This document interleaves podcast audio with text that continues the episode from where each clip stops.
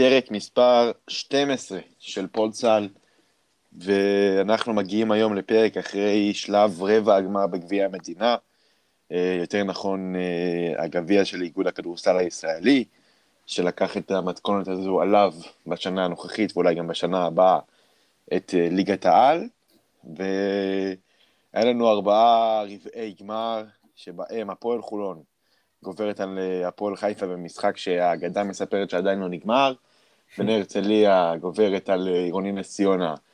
אה, בחוץ, מכבי תל אביב מנצחת את גליל עליון, והפועל ירושלים מודחת על ידי הפועל תל אביב, שמנצחת, נמצאת בתקופה מעולה, ואנחנו היום נסקר את מכבי תל אביב גליל ואת ירושלים הפועל תל אביב, וגם נענה לכם על שאלות ששלחתם לנו באינסטגרם, איתי בינתיים, אולי בהמשך גם דביר שרף, עומר אריאן, מה איתך? בסדר גמור, יופי של כדורסל ישראלי, גם במתכונת של הגביע, ועכשיו גם ליגה חוזרת, אז אה, אפילו עוד יותר כיף. לגמרי, כיף גדול אחרי תקופה שבאמת היה חסר וטוב לשמוע ממך. אז אנחנו נתחיל עם, מכבי תל אביב נגד uh, גליל עליון, שזה היה משחק האחרון בעצם שסגר את uh, השלב. מכבי תל אביב יצאה לכפר בלום אחרי, אחרי שהיא כבר חשה אה, את הקושי בלשחק שם בעונה הזו, כמובן שבהיסטוריה גם כן, ומכבי תל אביב כמובן שהתקשתה במחצית הראשונה, שגליל עליון עלתה מוכנה מאוד, עלתה רעבה, הקליעה, הזריקות נכנסו לה, והיא הובילה במחצית הראשונה ב-11 נקודות הפרש. במחצית השנייה הגיע השינוי של מכבי תל אביב. בואו נתחיל עם המחצית הראשונה, שגליל עליון, עם איזה דבר אתה ראית, עומר, שהם עלו למשחק, שגרם להם לפתוח ככה ולהוביל ב-11 נקודות את המחצית הראשונה? אז ראינו שלמכבי תל אביב ממש ממש קשה להתמודד עם קבוצות שעולות מולם ומבצעות ברמה הכי פשוטה אה, והכי, אה, מה שנקרא, הכי מינימלית את הדברים שהם רוצים להעביר. זה קרה לה בהקצנה מול ביירן מינכן, וזה קורה לה מול גליל עליון. כלומר, גליל עליון נכנסת למשחק, מבצעת את הפיק אנד רול שלה כמו שהיא רוצה, שומרת בהגנת הפיק אנד רול אה, בצורה ממש טובה, אבל חייב להבין, ממש בסיסית. כלומר, דברים שמכבי תל אביב צריכה להיות הרבה הרבה מאחוריהם, אה, ומול זה מכבי תל אביב לא מצליחה להתמודד. וזה בעיה מאוד מרכזית, אה, זה בעיה גם הלאה עם, אה, עם מכבי תל אביב רוצה להתברג ברמות הגבוהות בליגה ולהיות מועמדת רלוונטית ופייפוריטית לאליפות, כמו שהיא אמורה להיות. הם, הם באו עם השטף שלהם, המון שחקנים, שנכ... מושקוביץ' שנכנס למשחק בצורה מושלמת כמעט, אמ, ובעזרת כל זה, ושוב, בעזרת ביצוע נהדר של הדברים שהם רצו לעשות, גליל עליון פותחת טוב מול מכבי תל אביב. אמ, אבל במחצית השנייה, יש עוד מה לדבר עליה, הבועה הזאת התפוצצה מהר מאוד, כלומר עדיין צריך לזכור, גם במחצית הראשונה יש פערי כישרון בין שתי הקבוצות, יש פערי עומק בין שתי הקבוצות, וגם במחצית הראשונה שבה גליל ביצעה הכל מושלם וחיפתה על זה, בחסות הטריות והפרשיות, זה לא מחפה על מה שקורה ב... כלומר, על, על הפערים שעדיין קיימים, וצריך לזכור את זה.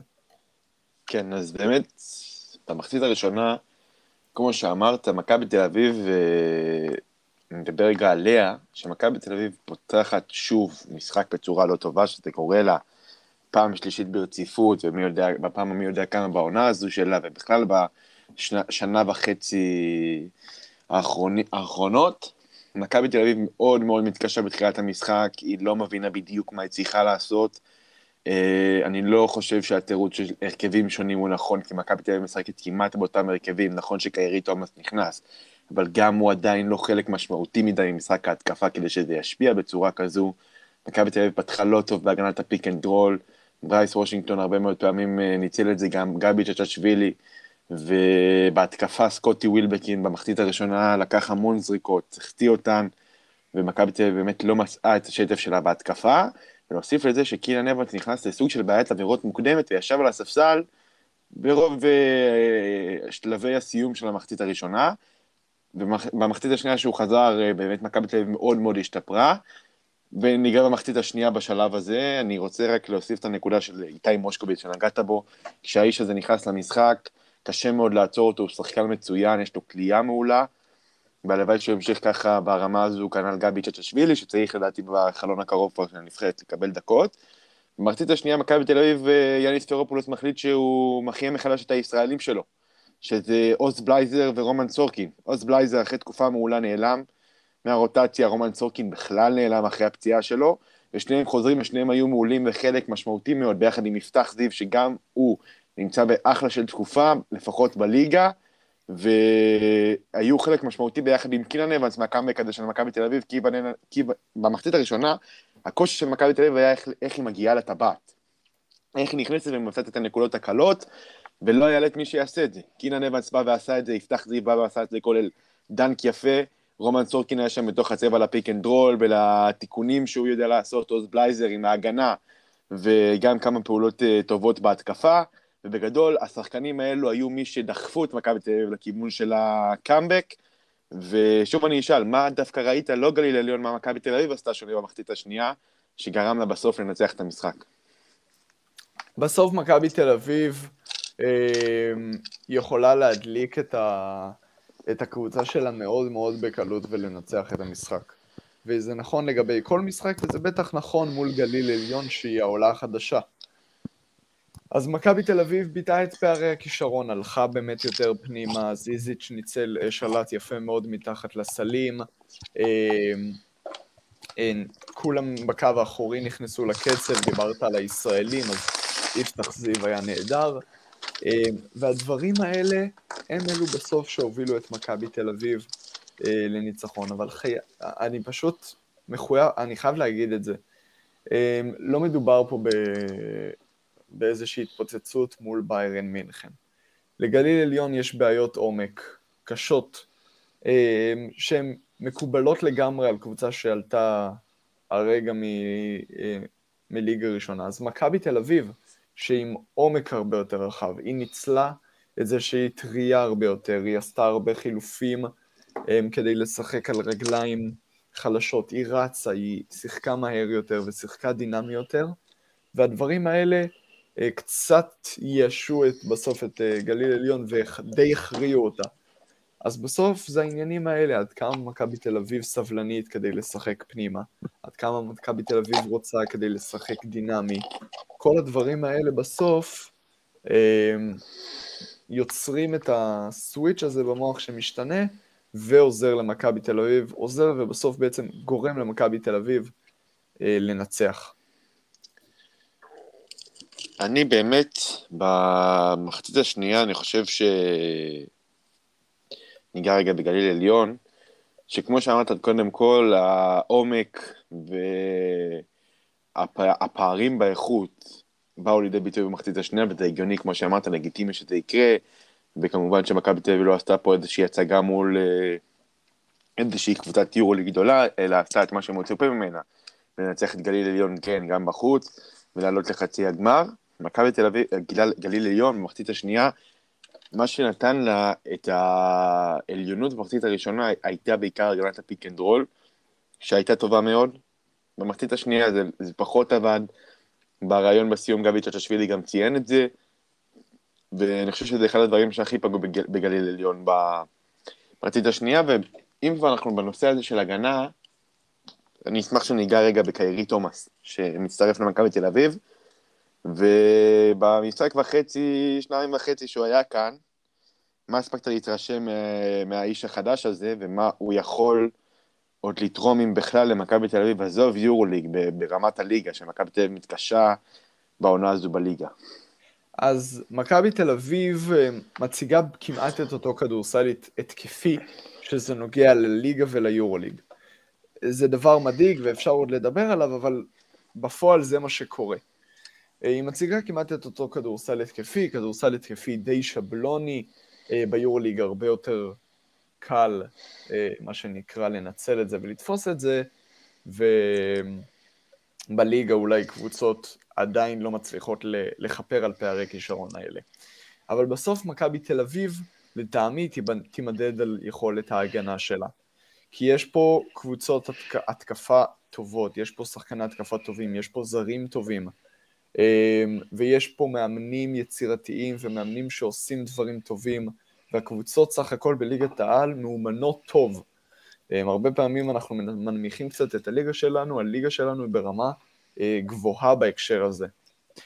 ומול קבוצות כאלה, קיירי תומאס, שבמשחקים שראינו אותו, גם מול ביירן, אמ, הוא שיחק, הוא לדעתי כלה פחות מחמש נקודות, אבל ראינו שהוא נמצא בכל מקום במגרש, אמ, ראינו עד כמה הוא דינמי ואפקטיבי בהגנה, עד כמה הוא מנצל את הסייז שלו אמ, לבצע כל מיני מטרות הגנה, שמכבי רוצה לשחק אגרסיבי, הוא זה שישחק אגרסיבי, שמכבי רוצה לשחק אזורית, הוא זה שמסוגל לשחק הכל מהכל, וזה בהחלט יעזור ליאניס לחדש עם הרכבים שונים, לחדש עם סוגי הגנות שונות. אני מרגיש שהוא הכרטיס כניסה, המפתח של יאניס כדי להתחיל ולחדש ולשנות. הוא זה שיכול אה, ליישם כל רעיון הגנתי של יאניס יהיה, וזה דבר סופר סופר חשוב. באמת הוא שחקן הגנה מאוד מאוד מוכשר, כמו שאמרת, באמת בכל מקום על המגרש, יכול לשמור אה, את כל הגארדים שתציב מולו. יש לו ידיים מאוד מאוד ארוכות, שזה דבר שהתלהבו ממנו מאוד בארצות הברית. ומאיזושהי תקווה חדשה לשחקן שהוא לא יותר מדי מציג תקוות חדשות למכבי בתל אביב, וזה סקוטי ווילבקין, שגם מול גליל עליון, כמו בתקופה האחרונה, מחרב למכבי תל אביב את המשחק, צריך להגיד את זה. סקוטי ווילבקין לא תורם יותר מדי, אה, למרות שהוא קולע 16 נקודות לדעתי, והמשחק הזה הוא קלע אולי יותר. אה, סקוטי ווילבקין מחטיא, קודם כל הרבה זריקות, הזריקות שלו הן נוחות, אי אפשר להגיד שהן לא נוחות, זריק, לא זריקות אה, יותר, יותר מדי נוחות, אבל זריקות טובות בהקשר של סקוטי ווילבקין וברמת זריקות וברמת קושי שאנחנו יודעים שהוא יודע לקחת.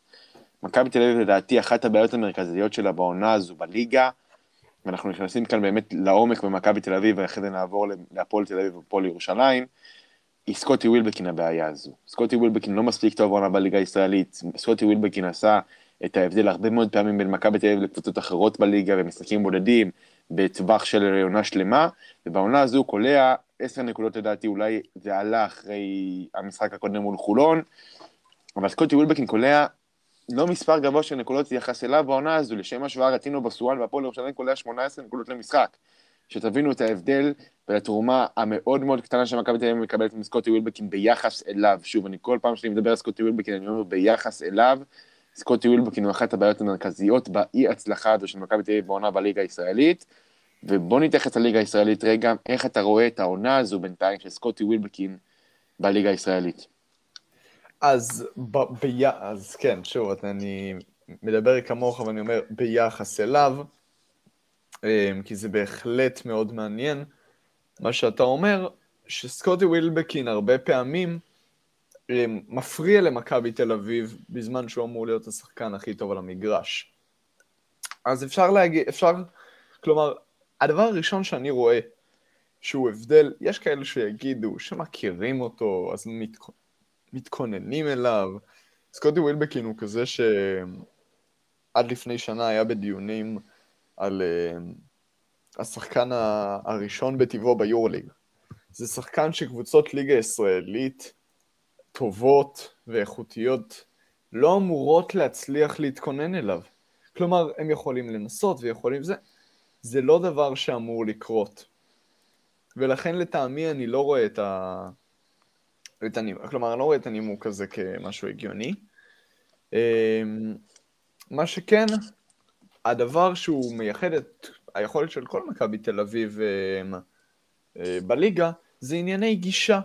ואם בענייני גישה, ואם על ענייני גישה אנחנו מדברים, אז ברור שסקוטי ווילבקין לא בא באותה גישה לליגה הישראלית וליורוליג, כמו שמכבי תל אביב לא באה באותה גישה לליגה הישראלית וליורוליג, וזה בעיה רצינית לדעתי מה, מהבחינה של...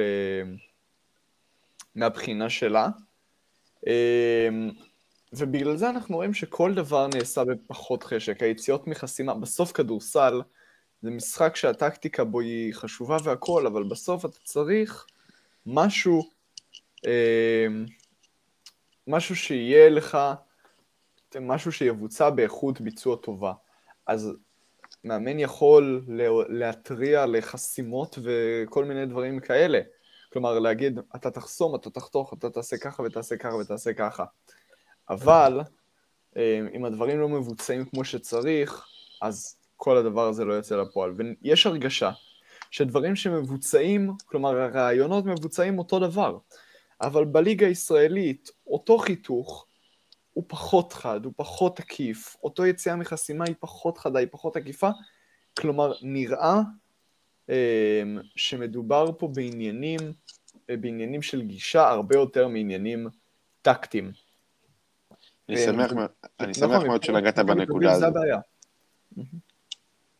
אני שמח מאוד שנגעת בנקודה הזו של הגישה, אני חושב שבאמת לא רק את סקוטי ווילבקין, הנקודה הזו של הגישה הזאת הבעיה במכבי תל אביב בעונה הזו בליגה, דרק וויליאמס יש לו בעיה גדולה מאוד, אולי אפילו גדולה יותר של גישה בליגה הישראלית.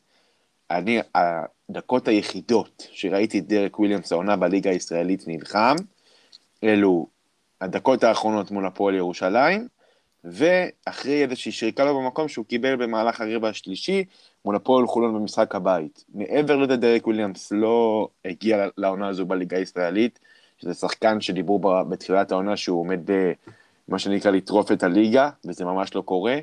מכבי תל אביב יש בעיה קשה מאוד של גישה אצל רוב השחקנים הזרים שלה. השחקן היחידי שדווקא אין לו את הבעיה הזו זה ג'לן ריינולד, שקל מאוד להדליק אותו, אז הוא ישר נכנס לאטרף ולרצון.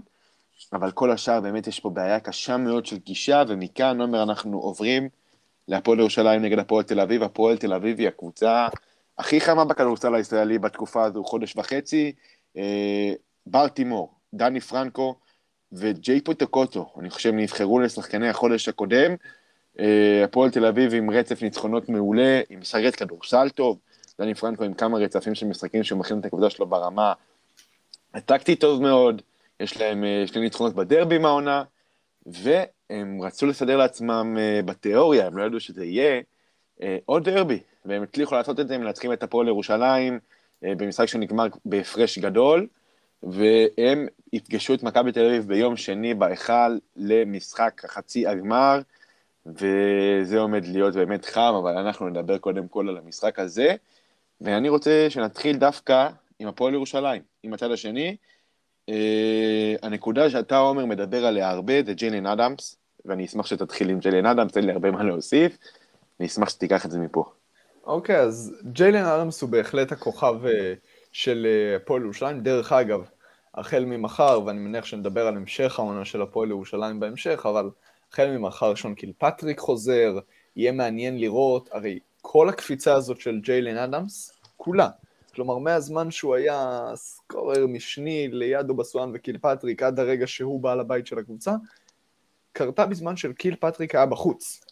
אה, מעניין מאוד לראות מה קורה כאשר קילפטריק משתלב, איך כל התפק... מערך התפקידים הזה משתנה. אה, אבל בנוגע לאדמס, גם פה, אני הצבעתי על זה שלהפועל ירושלים, הפועל ירושלים פיתחה תלות מוגזמת בג'יילן אדמס. תלות שקשורה גם בבעייתיות ב- ב- לאחרונה שיש לאובסואן במשחק, קשורה גם בהיעדרות של קילפטריק ובכל מיני עניינים אחרים, אבל בסופו של דבר הפועל ירושלים תלויה יותר מתמיד בג'יילן אדמס. בא דני פרנקו, ובאמצעים מאוד מאוד פשוטים. בסוף, יותם אלפרין נראה שהוא השלים עם הגורל הזה, שדרך אגב, זו החלטה, זו החלטה בסדר, כלומר להכיר בזה שאתה תלוי בג'יילן אדמס זה סבבה, אז בא יותם אלפרין ואמר, אני מכיר בזה שג'יילן אדמס עליו אני אפול ואקום, אני רק רוצה למקסם לו את, ה... את האופציות. איך אני אעשה את זה?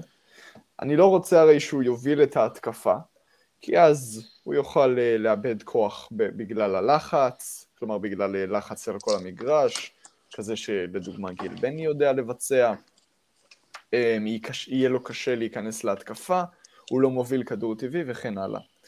אני רוצה לשחק איתו רחוק מהכדור, אה, טקטיקה, שוב, זו טקטיקה מאוד מוכרת, שגם יאניס עם סקוטי ווילבקין משתמש בה.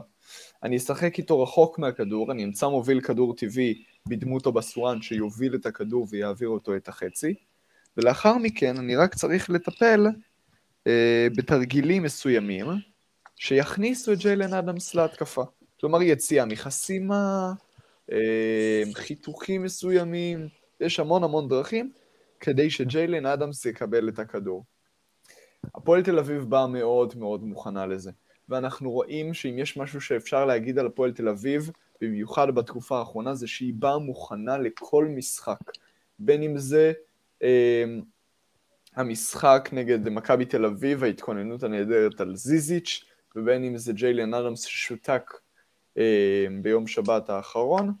הפועל תל אביב באה מאוד מוכנה, מנעה מג'יילן אדמס לעשות את הדברים האלה, בין אם זה חסימות, בין אם זה חיתוכים, בין אם זה מסירות, בין אם זה קליעות, באו מאוד אגרסיביים אליו, אה, תקפו אותו הרבה מאוד פעמים, ובעצם הכריחו את כל מי שהוא לא ג'יילן אדמס לקבל החלטות.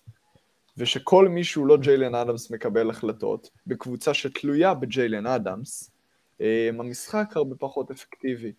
והפועל תל אביב ששילבה את כל ההכנה הטקטית הזאת עם איכות ביצוע פשוט נהדרת, הצליחה בקלות אה, לנצח את ירושלים ולהעלות לה כמה נקודות למחשבה.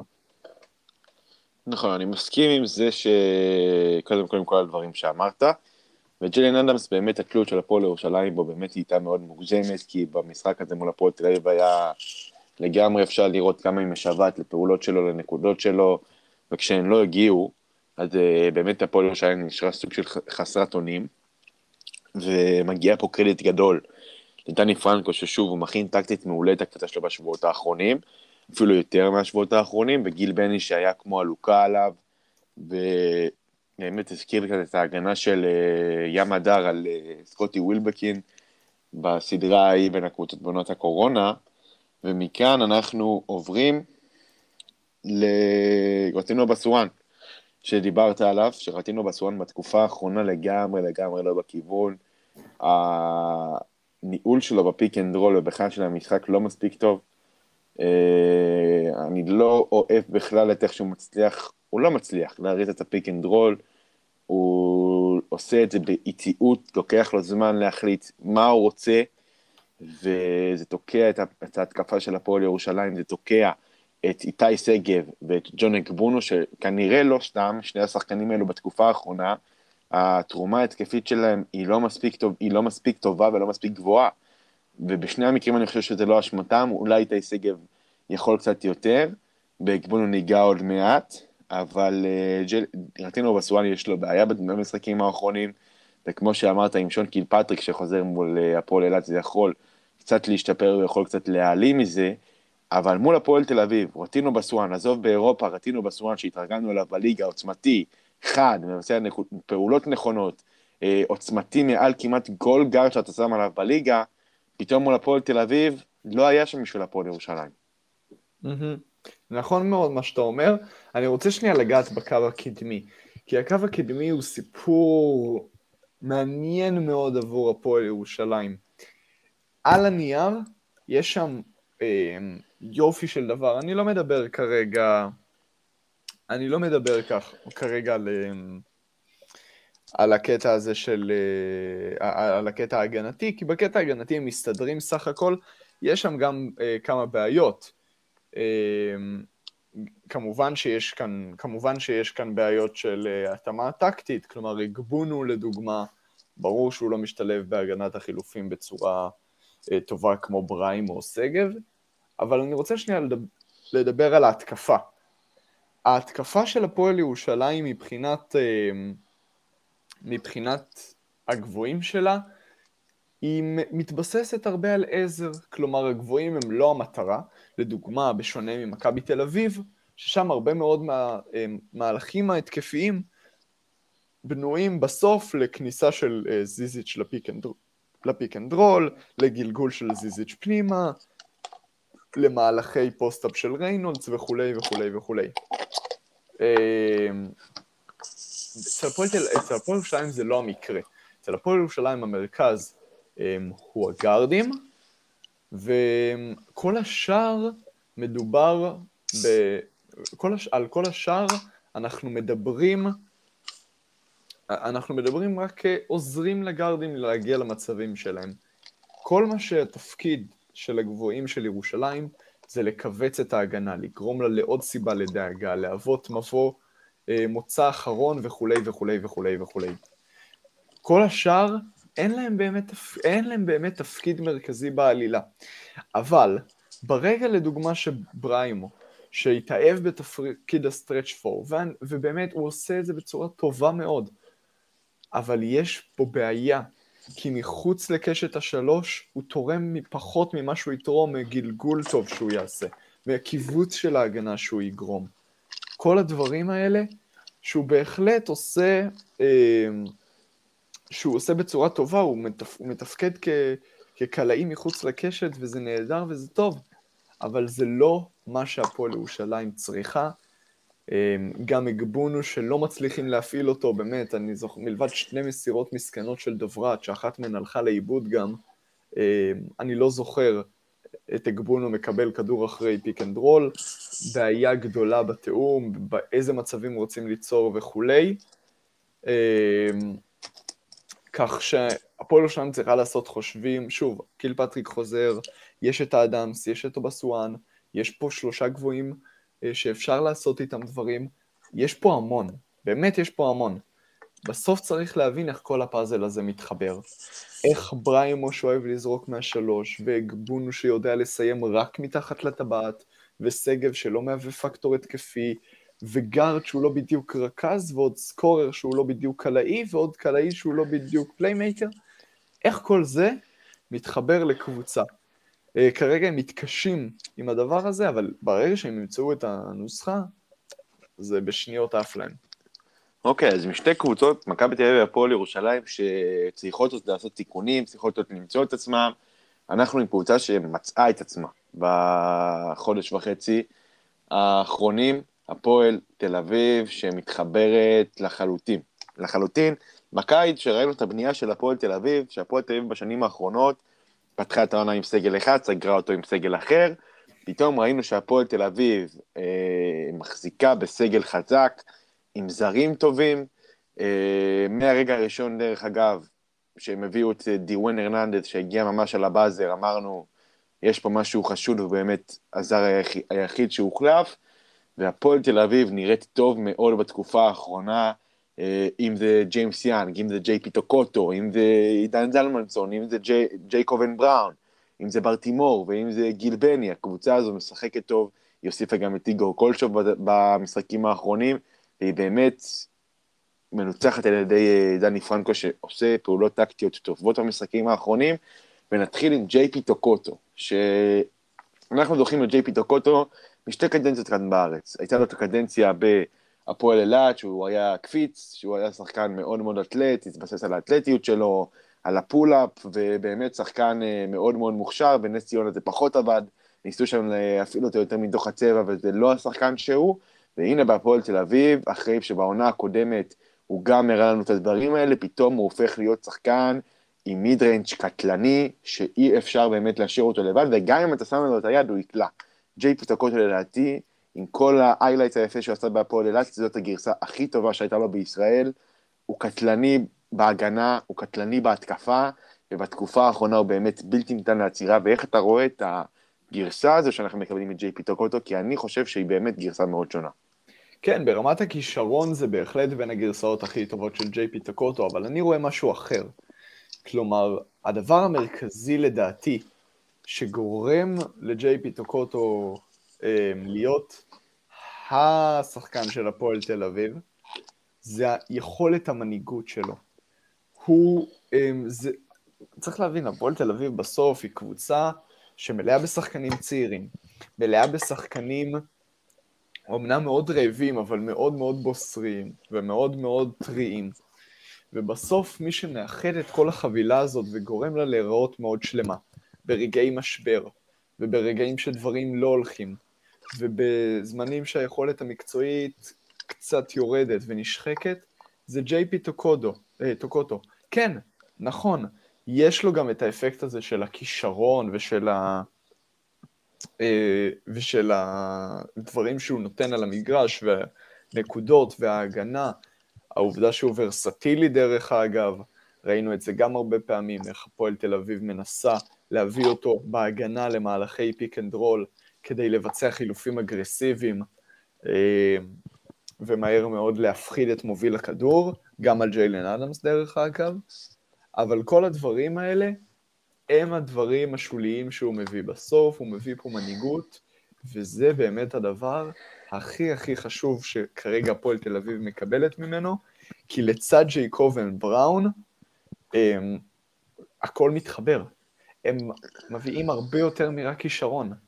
הם אלו שלדעתי, כמו איך שאני רואה את זה, הם ב- ביחד עם דני פרנקו, שמאוד מאוד טוב עם שחקנים כאלה, גורמים לשחקנים כמו גיל בני ולוטן אמסלם ורז אדם להיות ישראלים לגיטימיים וישראלים בכירים בקבוצת צמרת. זה דבר מדהים, וג'יי פי טוגוטו הוא חלק מהעניין הזה. זאת נקודה טובה מאוד ויפה מאוד שאתה אומר, ואני באמת מסכים. ואם כבר מנהיגים, יש להפועל תל אביב עוד שני מנהיגים שהם ברטימור וג'ייקובן בראון. ברטימור זה שחקן שמחדש את עצמו, מחיה את עצמו כל פעם מחדש. אה, את העונה הזו הוא לא פתח ב-100%, אבל בתקופה האחרונה זה גם לא מתחיל להתחבר, ומול הפועל ירושלים הוא הרגיש אה, שהוא חייב להוכיח קצת למועדון שהוא שיחק בו. וגם ג'ייקובן בראון שיחק בהפועל ירושלים, וג'ייקובן בראון עלה למשחק הזה אחרי קורונה, ולא ידעו איך הוא ישחק, איך הוא ירגיש. אה, וג'ייקובן בראון עלה טוב למשחק הזה, ג'ייקובן בראון היה שם בשביל הפועל תל אביב וגם ברטימור. אבל אני רוצה שניכנס פה לנקודה של דני פרנקו, שבאמת במשחקים האחרונים מביא כל מיני דברים טובים וחדשים לשולחן. מה אתה מזהה בדברים שדני פרנקו מביא להפועל תל אביב בתקופה הזו? הדברים שהביאו לה גם את תואר מאמן החודש ואת uh, חצי הגמר והזדמנות לזכות פה בתואר להפועל תל אביב. כמה האשימו את דני פרנקו שהכדורסל שלו אפור, שהכדורסל שלו בינוני, שהכדורסל שלו שטוח, שהכדורסל שלו הם, אה, בלי עומק. אני חייב להגיד שיש עונות שראינו משחקים ובהחלט היה אפשר להבין מאיפה מגיעה הביקורת הזאת. אבל בסוף דני פרנקו הוא אחד מהמאמנים הכי מנוסים אה, בישראל אה, ובכלל. יש לו המון המון ידע, יש לו המון המון חוכמה ואינטליגנציה של המשחק, ואנחנו רואים אותו מביא את זה לידי ביטוי פעם אחר פעם. אני רק, רק רוצה להגיב, להגיד, יצא לי להגיב, אבל הוא מאמן שמגיב מדהים לדברים mm-hmm. תוך כדי משחק. אז בין אם זה ניהול משחק, שזה אה, צעד מאוד מאוד חשוב. הדבר שאני הכי מאושר ממנו, אני, אני אדבר על זה שוב, זה העובדה שהוא הצליח להפוך את רז האדם, לוטן אמסלם וגיל בני לחלק אינטגרלי בקבוצה. וזה לא, הוא לא הצליח לעשות את זה ונתן להם חסד כי יש להם תעודת זהות כחולה. ממש ממש לא. יש פה שחקנים שהרוויחו ביושר את, הס... את המקום שלהם על המגרש, וזה מדהים מבחינתי אה, שדני פרנקו מצליח לעשות את זה, ואני חושב שעל זה הוא צריך לקבל אה, כבר שאפו ענק, ותוך כדי הקבוצה שלו מאומנת בטירוף, זה ברור. גם הגנתית, אנחנו רואים, הם מאוד מתואמים, איכות הביצוע היא ברמה מאוד גבוהה, זה נטו תוצאה של אימון אה, ותרגול.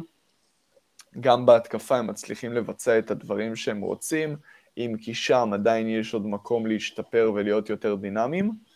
אבל ברמה השנייה, ואני קודם אגיד ואז אני אסייג, ההכנה שלו למשחקים היא נהדרת, דיברנו גם על, על המשחק מול ירושלים ועל ג'יילן אדמס, גם על המשחק מול מכבי תל אביב ועל אנטסיזיץ', ופה אני אסייג שלפני שני המשחקים האלה היה, לו, היה לדני פרנקו המון המון המון זמן להתכונן, כלומר, היה לו דבר, שבועיים לפני, בין המשחק מול אילת למשחק מול מכבי תל אביב. היה להם קורונה, היה לו הרבה כן, זמן.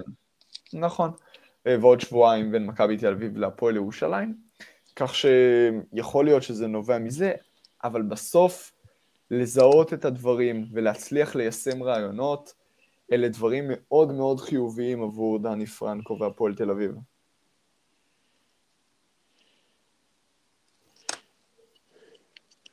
אוקיי.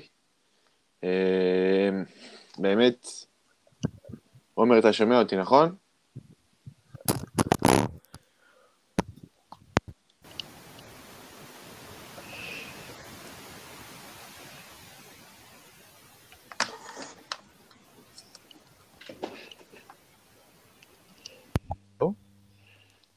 אותי, עומר? כן, כן. סיימת או שיש לך להמשיך? לא, לא, סע. אוקיי, אז באמת, עם כל הדברים שאמרת אני מסכים, אני חושב שבאמת בתקופה האחרונה דני פרנקו אה, מביא דברים חדשים, הוא מחדש, אחרי באמת היו לו ביקורות, בעיקר בתקופה, בסייפה של התקופה בעירוני נהריה, ובאמת אה, נכון היה לו הרבה זמן להתכונן, וכמו שאמרת, שאפו על הדברים שהוא הצליח להביא, ומפה אני רק אגיד שיש לנו חצאי גמר יום ראשון, הפועל חולון אה, בני הרצליה, וביום שני הדרבי בתל אביב עם מכבי תל אביב נגד הפועל תל אביב, ומכאן לשאלות ששלחתם לנו והתחברו, די התחברו לנושא של הפרק. ונתחיל עם uh, הקבוצה שלא דיברנו עליה בפרק הזה, אבל הגיע הזמן שנדבר עליה בפודקאסט, וזאת בני הרצליה. שזאת קבוצה שעושה שנה חיל, אה, הביאה לפה זרים מצוינים, באמת כל זר מצוין, חוץ משמרקוס קנדי, שלא הלך להם בכל זר הם פגעו. אם זה קריס באב, אה, שהוא אחד הזרים הכי טובים בליגה, דפק שלושה מדהימה במשחק האחרון שלהם מול ראשון לציון, אם זה קאונטינו, אם זה אוקר, שהוא גם אחד הרכזים הכי טובים שיש בליגה, הוא נאקו, שהוא אחד הסנטרים הכי טובים בליגה, ולדעתי, הסנטר הכי טוב בליגה בעונה הזו, ומוריס אה, קמפ, שהוא סוג של שחקן משלים, עושה את הפעולות הטובות, וכמובן את אנדי ון וליט, שיש לו משחקים שזה מתחבר, הוא יכול לנצח משחקים לבד, גם בצביון הישראלי, למרות שבני הרצליה אה, אין לה ישראלים יותר מדי נוצצים, ישראלים של התורמים. ולשאלה, לאן יכולה בני הרצליה להגיע השנה? אז בני הרצליה, אנחנו כבר בשלב של ההכרעות, בני הרצליה כבר יגיע לחצי גמר גביע המדינה, ויש לה הזדמנות להילחם על תואר, ובני הרצליה במקום השני בליגה הישראלית, הקבוצה הראשונה שמגיעה לעשר ניצחונות בעונה הזו בליגה. עומר, לאן בני הרצליה יכולה להגיע בשנה הזו? בהמשך השנה הזו. סופר סופר מעניינת, אני אגיד לך למה. שואלים אותי הרבה פעמים, סתם, מי, מי המועמדות שלך לאליפות, או מי תזכה באליפות? ואני תמיד פותח את התשובה לשאלה הזאת ב... יש ארבע מועמדות לאליפות, וזה מכבי תל אביב, הפועל חולון, הפועל ירושלים. אה, והפועל תל אביב. משום מה, אני לא, אני כלומר, אני לא מחשיב את בני הרצליה. ואני מנסה לחשוב לעצמי למה.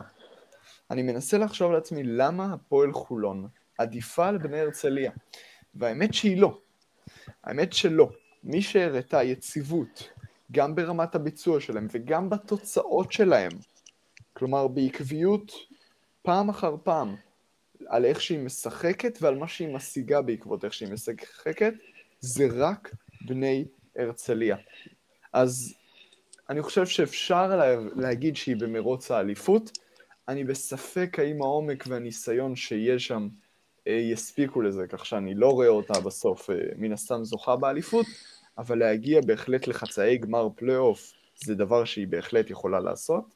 בוא נדבר קצת על הגביע, כי זה דבר יותר קרוב. אני אישית חושב שבני הרצליה פיבוריטית על הפועל חולון. אה, ראינו את בני הרצליה מצליחה יפה מאוד בהגנה, מלבד פשלה שבאמת המשחק מול ראשון לציון לדעתי לא בדיוק לא בדיוק וייצג את מה שהיא יכולה לתת.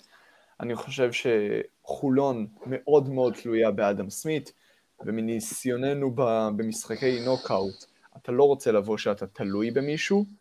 אמ, מול משחק הצבע, הגם ככה לקוי של הפועל חולון, היא תמצא את אונואקו, אמ, ומול ה size המאוד נמוך גם ככה בקו האחורי של הפועל חולון, היא תמצא גארדים מאוד מאוד אתלטיים ומוכשרים. כך שאני חושב שהיא פייבוריטית, ואם היא עולה לגמר במשחק אחד, הכל יכול לקרות, אז רק לסיכום, לאליפות היא בהחלט מועמדת, אני אישית רואה אותה מסיימת בחצאי גמר. אה, גביע, היא בהחלט, היא ממש יכולה לקחת במשחק אחד, לגמר היא לדעתי תעלה. אז זאת בדיוק הנקודה שאני רוצה דרכה לענות על השאלה הזו. בני הרצליה, אם הייתה לנו עונה של אה, one game, אה, שככה מוכרעים העניינים, אני חושב שבני הרצליה יכולה להיות מועמדת לגיטימית לאליפות. ראינו את, מכבי ראשון לציון עושה את זה, ואני חושב שגם בני הרצליה יכלה איכשהו לעשות את זה, אני מסכים איתך בהשוואה הזו להפועל חולון, שבני הרצליה, אני לא חושב שברמה הסגלית היא נופלת מהפועל חולון, עם כל הכבוד, אולי עכשיו עם טיירוס מגי זה קצת יתעלה, וגם יש פה נקודה שלא נגענו בה, ואתה הזכרת את זה שרמת האימון בארץ גבוהה, ואורן אהרוני מוכיח שהוא גם מאמן בוגרים טוב מאוד, אחרי תקופה לא רעה בכלל בנוער של מכבי תל אביב, והוא עולה לבוגרים ועושה אחלה של עבודה, ומכאן אנחנו עוברים לעוד מאמן, יש לנו הרבה נקודות שמתחברות לנו פה בפרק הזה, ויותם אלפרין, יש לנו פה את השאלה של האם הוא צריך להישאר להיות המאמן של הפועל ירושלים. אז אני אפתח עם התשובה הזו. אני חושב שיותם אלפרין צריך להישאר עד סיום העונה המאמן של הפועל ירושלים. לא חשבתי את זה לפני שהפועל ירושלים הודחה מרבע גמר הגביע, אבל אחרי שהיא הודחה מרבע גמר הגביע, אני אומר, הפועל ירושלים צריכה להמשיך עם מה שיש לה עכשיו, ולהמשיך כבר עם יותם אלפרין, אני לא יודע אם מאמן עכשיו שייכנס, ועד שהוא נכנס, ועד שהוא מביא את הדברים שלו, זה ייקח זמן, ואם פתאום לא פוגעים במאמן הנכון, אה, אז אני חושב שפועל ירושלים לא צריכה להכניס את עצמה לדבר הזה, צריכה לקחת את הזמן עד הקיץ, למצוא את האיש הנכון, שיבנה את הסגל לעונה הבאה, וכבר דיברנו על זה בפרקים הקודמים, ויש לי נקודה שאני רוצה על אה, יותם אלפרין. אני חושב שהוא צריך, החל מהמשחק הבא שלו, ללכת יותר לג'ון אקבונו, לסדר לו יותר. עכשיו גם אני חושב שהמשחק של הפועל ירושלים, אנחנו ראינו את זה גם לפני שהיה, את, אני חושב, מבצע שומר חומות בשנה שעברה. שפתאום שהפועל ירושלים לא היה לה לכאורה על מה לשחק, היא פתאום נפתחה, היא פתאום שיחקה כדורסל יותר טוב, וזה יכול לקרות לה גם העונה. ואיך אתה עונה על השאלה הזו? אז אני חייב להגיד שיש פה איזושהי תחושת הספד להפועל ירושלים, שאני לא יודע עד כמה היא מוצדקת. כן. לא, יש להפועל ירושלים על מה לשחק, יש פה ליגה נכון. מאוד פתוחה בעונה הזו, מכבי תל אביב לא בגובה האריות בעונה הזו, והכל פתוח, יש פה מרוץ האליפות מאוד פתוח, למרות שיש סדרות, הכל בסדר, גם להפועל ירושלים, גם לקבוצות אחרות, אם חלילה הפועל חולון תודח, הכל בסדר, יש לנו על מה לשחק, הליגה הזאת היא לגמרי פתוחה. נכון, הפועל שם חטפה מכה. היא הפסידה שני משחקים שעלו לה בסוף ב... בשני תארים, כן, אני לא מוריד מהעוצמה של הכישלון לכאורה. ברור. אבל בסוף יש כאן ליגה. מכבי תל אביב לא במיטבה, חולון ממש לא בכיוון, לדעתי... כלומר, המצב שם אה, חמור הרבה יותר. הפועל תל אביב היא בהחלט מראה ניצוצות שקשורות בעיקר לאיכות ביצוע, רעב. אה, והכנה טקטית. השאלה אם הם יכולים למשוך אה, הרבה זמן, שאני לא בטוח בתשובה הזאת. ויש פה את הפועל ירושלים, שמציגה סגל עמוק, מציגה סגל מוכשר, אה, הראתה שיש לה מה לתת ברמת, ה... ברמת המשחק שלה, והיא יכולה לשחק עדיין. בנוגע ליותם על, אז זה בנוגע להפועל ירושלים העונה הזאת. יש לה עד מה לשחק, היא יכולה לעשות את הדברים שהיא יודעת, שהיא יודעת שהיא יכולה לעשות, זה בהקשר הזה. אמ, בנוגע ליותם אלפרין ועד כמה הוא צריך ויישאר מאמן הפועל ירושלים, פה התשובה היא מעניינת. מבחינה מה שנקרא רציונלית כדורסל נטו, התשובה היא לא בטוח. האם יש מאמני כדורסל יותר טובים מיותם אלפרין בשוק? כן, מאה אחוז. קציקריס, קציקריס. אה, זה בטוח. באמת, אם הפועל ירושלים מעוניינת, היא יכולה אה, ללכת לכיוון של להחליף את יותם אלפרין במאמן יותר טוב. אבל יש פה דברים שהם מעבר. סתם לדוגמה, האם יותם אלפרין, כאשר הוא מפסיק להיות מאמן הפועל ירושלים, הוא חוזר לתפקידו כמנהל מקצועי? או שבעצם בזה שהפועל ירושלים מחליטה לפטר את אלפרין, היא בעצם נפרדת ומפטרת מהמועדון סמל כל כך חזק, שבאמת עשה דבר מדהים. בא לפה ממכבי תל אביב, אמ, שיחק פה, הביא שתי אליפויות, היה כמאמן, כלומר, סליחה, הלך לתפקיד מקצועי, הלך לתפקיד מקצועי, חזר ואימן, הציל את הקבוצה, את כל זה מוותרים? אמ,